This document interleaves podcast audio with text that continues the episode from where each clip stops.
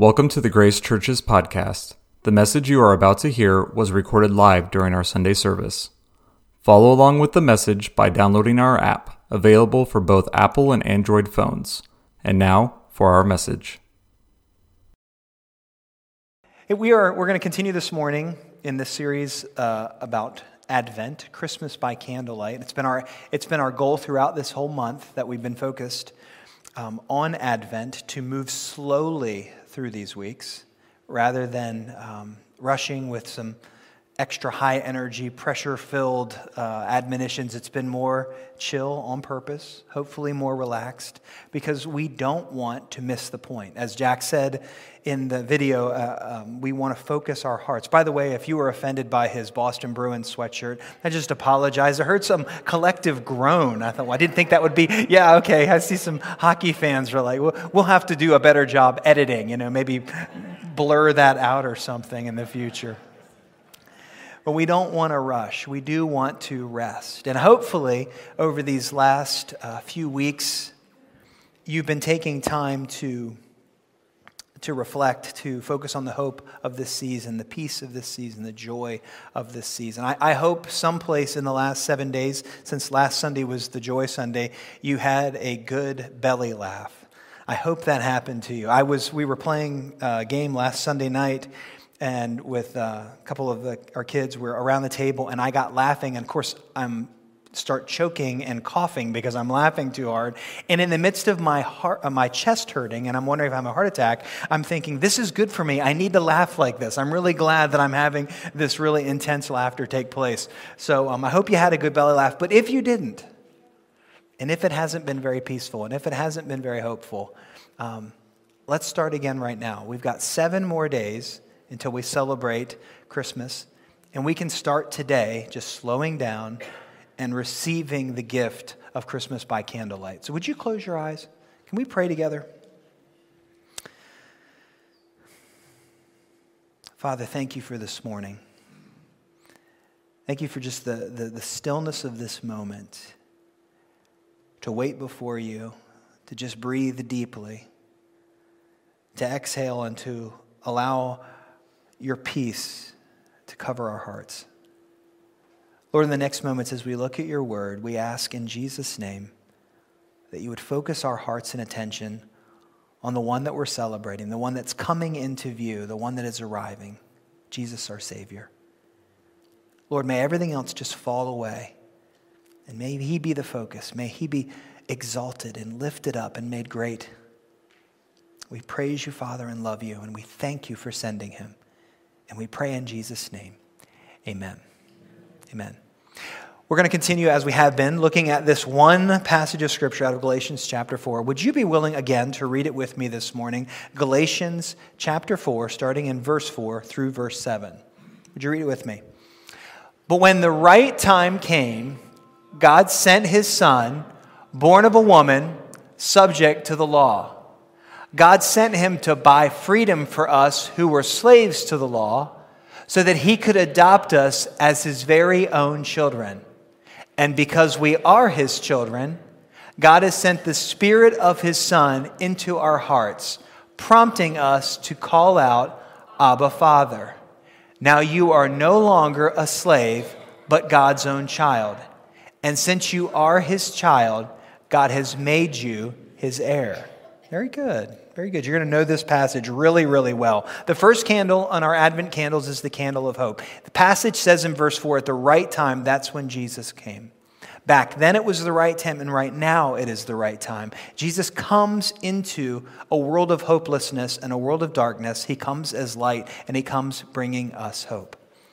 The second candle is the candle of peace, and peace is achieved because we are adopted into God's family. He frees us from slavery and he makes us his sons or his daughters. The third candle is the candle of joy. And joy, of course, as we talked about last week, is, is the gladness of heart, it is the inclination to celebrate. We experience supernatural joy through the indwelling of the presence of the Holy Spirit in our lives. Remember, when we're adopted, God sends the Holy Spirit into us, and from that moment, we are able to call out to God and call him by the title that Jesus spoke to him when he was on the earth. That is the title of Abba Father. He called him Dad. He called him daddy. And we get to relate to God with that same level of intimacy, that same level of closeness because of the Spirit's presence in our life. And all of these three things the, the hope, the peace, the joy, and of course, today we're talking about love are ours by birth. They are our birthright. And that's going to be increasingly important this week. And in a couple weeks, I'm going to share some more about birthright because I don't think we think enough about this concept. So, would you turn to the person next to you and say, These things are your birthright? You're doing a good job. So I have connected, this is not anything necessarily scriptural, but I have connected each of these candles, each of these traits, with one of the four verses in the section. So this week is verse 7, and I want to talk about love. So here's what verse 7 says again. I'll read it to you, it'll be on the screen. For now you are no longer a slave, but God's own child. And since you are his child, God has made you his heir. The beginning part of verse 7, the, Paul is referring back to what he's already talked about in verses 5 and 6. He's talking about you were a slave, but that's not your identity anymore. Now you're a child. You've been brought out of slavery. That's verse 5. Then he says, You're God's children. You you're adopted. You can call him Abba Father, Daddy God. That's verse 6. But then Paul introduces a new concept. He says, Because you're a child, you are also an heir. I want you to see the progression. If you're taking the notes this morning in the Grace Guide, write this down. In Jesus, this is how the progression works. In Jesus, we move from being slaves to being children to being heirs. That's how it works. When we are brought into the family of God, we move from slavery into sonship into a place of being an heir. Now, that sounds good. I like the idea of being an heir, but what does it exactly mean in the kingdom of God to be an heir? Let me share it with you. An heir is someone who receives an inheritance. An heir is someone who receives an inheritance. Not very complicated. That is literally what it means. So, spiritually speaking, Galatians chapter 4, we are given a spiritual inheritance. And the idea is it's like Israel when they were in Egypt, God brought them out by a mighty hand. He redeemed them. He brought them into a promised land. That was their inheritance. I was just reading it this past week in, in Joshua. By the way, that's a super exciting place in Scripture where it talks about how all of the tribes got their allotments and they go like these 25 towns all go to this tribe and i can't say half of them. So i just kind of i read it but I, I mouth the words along until i get to the parts i understand because all of this area called canaan was divided up among the 12 tribes. That was their physical inheritance. We receive a spiritual inheritance our spiritual inheritance is that we become god's children and we get to inherit a kingdom we get to inherit an eternity in heaven with him Heirs are entitled to certain things. They are born with rights, they are born with privileges, they are born with blessings, they are born with benefits. And here's the key with this heirs receive an inheritance not because they've earned it. Turn to the person next to you and say, they did not earn it. It doesn't work that way. Technically, it does not. You don't earn your inheritance. You're not good enough to get your you don't work to get your inheritance. You're not skilled to get your inheritance. You're not deserving enough to get an inheritance. You get an inheritance because you're a descendant, because you are in the family. Jot this down if you would. Heirs based on their bloodlines. Heirs inherit based on their bloodline. That's, this, is, this is the way it's supposed to work. I know we see all these television shows and they make all these, but in reality, reality, that's what it is. You are inheriting something because you have the same bloodline as your parent, in particular, the bloodline of your father. An heir has the same blood as his or her father. Heirs are qualified by birth, not by worth.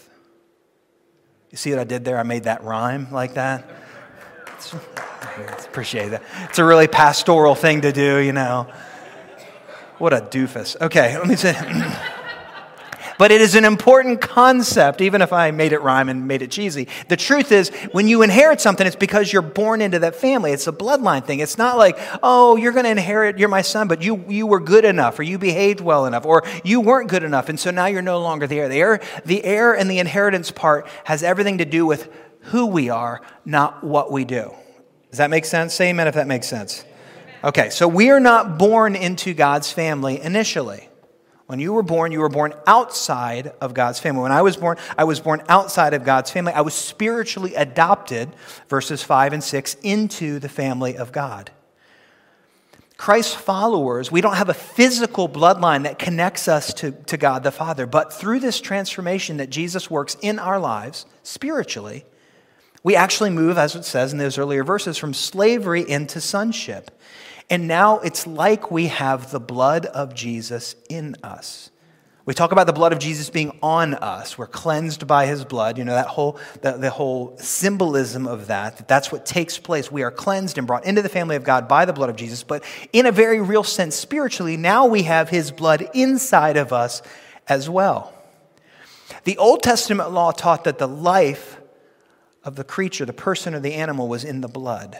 We were born outside of God, and so the physical blood in us did not connect us to the life of the Spirit. But when Jesus came and touched us, it, was a, it was a spiritual, if I can say it this way, a spiritual blood transfusion took place. And now, like the song that we sang this morning, we sang that song very much on purpose. His blood, literally, in a spiritual sense, flows through our veins. We are in the family. Picture of love is incredible. Literally, we become different people. We look the same on the outside. I mentioned this last week, but when inside we are resurrected, we are different people because of this blood transfusion that has taken place. And here's the, to me, this is the best part. When you're in the family of God, when you're an heir, when you're an heir, you are not just tolerated. Raise your hand if in any circumstance in your life you have ever felt like you were just tolerated. Yeah, it's a very common experience in life to feel tolerated. And frankly, it's one of the worst feelings, isn't it? Like to be in a place and you feel like the other people in that place are just kind of, they don't say it necessarily out loud. Well, sometimes they do, but most of the time it's just an expression on their face or the way they make you feel. And it feels like they're saying, okay, Tim's here. Let's just pretend it's okay. He won't stay long. I know he'll leave eventually. And I'm tolerated. I hate that feeling of being tolerated. That is not what it's like when you're an heir in the family of God. You're not tolerated. To use what my friend Carrie says, you are now celebrated. You're wanted. You're not a stepchild in God's family. You're not an inclusion at the last minute. Yeah, that's okay. There's a little bit of room. There's a, there's a warm and genuine welcomeness because you're part of the family. You have his blood flowing through your veins. It goes so far in the scriptures in the book of Romans, it actually says in verse 17 of chapter 8, it says, If we're children, then we are heirs, Galatians 4. But we're also heirs of God and co heirs or fellow heirs or joint heirs with Jesus. Let that sink in for just a second. We're heirs, we're in the family, but we are looked at in the same way in terms of acceptance as Jesus himself is. We are co heirs with Christ. And so that which he gets, we get a part of. We have a portion of his inheritance, which is an amazing thing to think about. We could spend the next year just every Sunday talking about what is our inheritance in this family of God. What do we receive as heirs? We get grace upon grace. We get full and free forgiveness. We get freedom from sin and, and slavery and, and the, the bondage of the law. We get the Holy Spirit as our teacher and our counselor and our encourager and our convictor. We have the, the fruit of the Spirit growing inside of our life as part of our inheritance. We get the, the, the gifts of the Holy Spirit, the baptism of the Holy Spirit. We get the provision of God. Uh, we get His protection. We have His power filling our lives. And it goes on and on and on and on. Peter says it this way. This is the best. This is one of the ones. It's not going to be on the screen, but this is one of the ones you want to underline in your Bible, okay? Peter says it this way in 2 Peter chapter 1. He says, His divine power has given us everything. I'm going to read that again. And when we get to the E word, you say it with me, all right? His divine power has given us everything that we need for life and godliness through our knowledge of Him who called us by His own glory and goodness. His divine power has given us everything. That is what you are entitled to as an heir. Not because you're good enough, not because you behaved, not because you deserved it, not because you earned it, but because you're His. And the greatest piece of the inheritance, going back to our Advent candles, the greatest piece, I would say, especially when we're talking about this season of the year, is love. This morning, when the Glovers were up here, that small family that came to do our reading,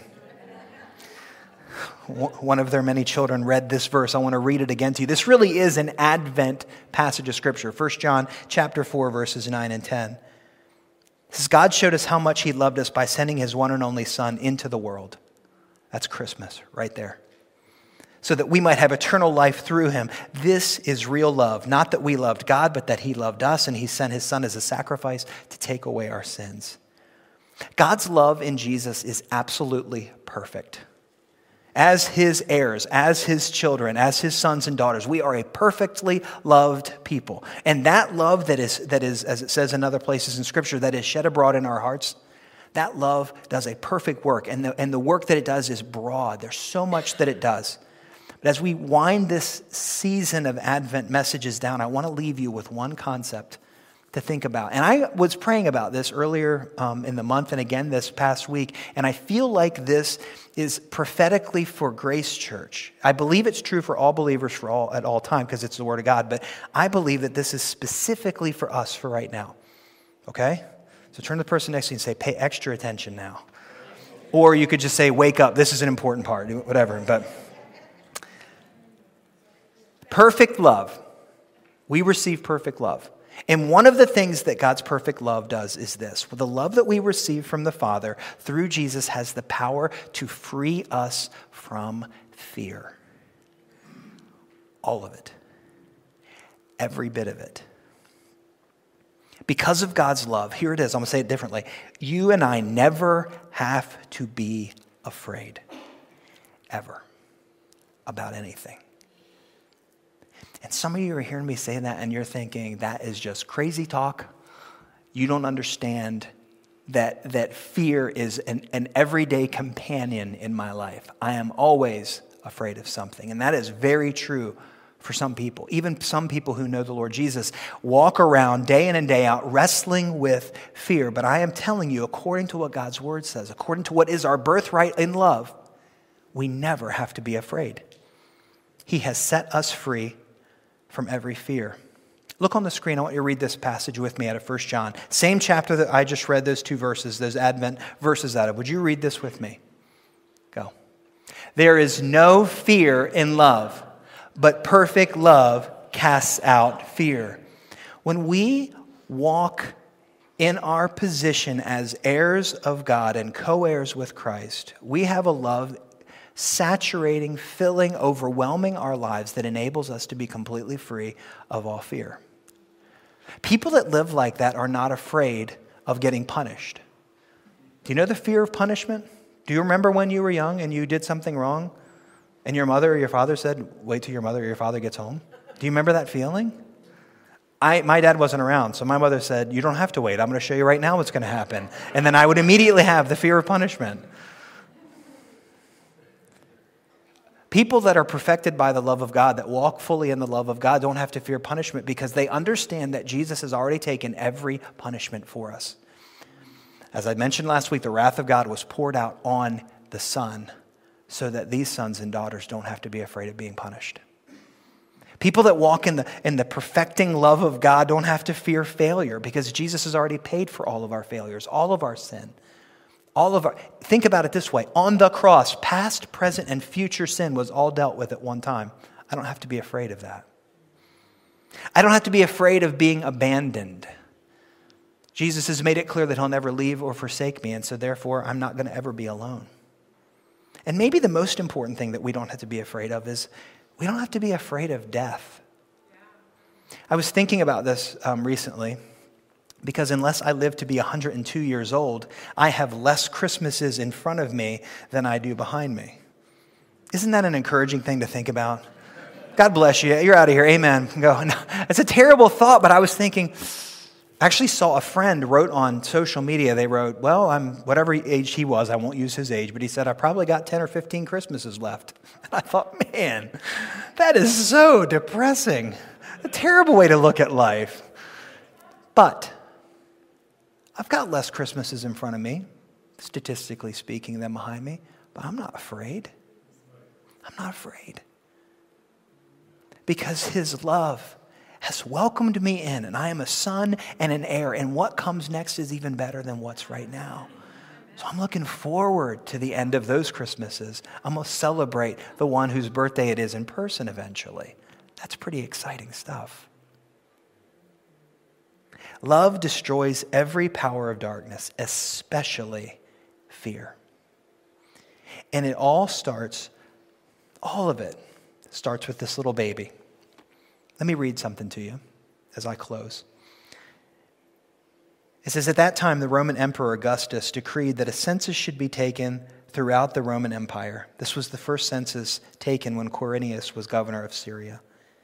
All returned to their ancestral towns to register for this census. And because Joseph was a descendant of King David, he had to go to Bethlehem in Judea, David's ancient home. He traveled there from the village of Nazareth in Galilee. He took with him Mary, his fiancee, who was now obviously pregnant. And while they were there, the time came for her baby to be born. She gave birth to her first child, a son. She wrapped him snugly in strips of cloth and laid him in a manger because there was no lodging available for them. Jesus was born so that we could be born again. Jesus left his home in heaven so that those of us that were here on earth could eventually have a home in heaven. And Jesus took everything that hell could dish out so that his fellow heirs would never, ever have to be afraid. That is love. Would you stand with me?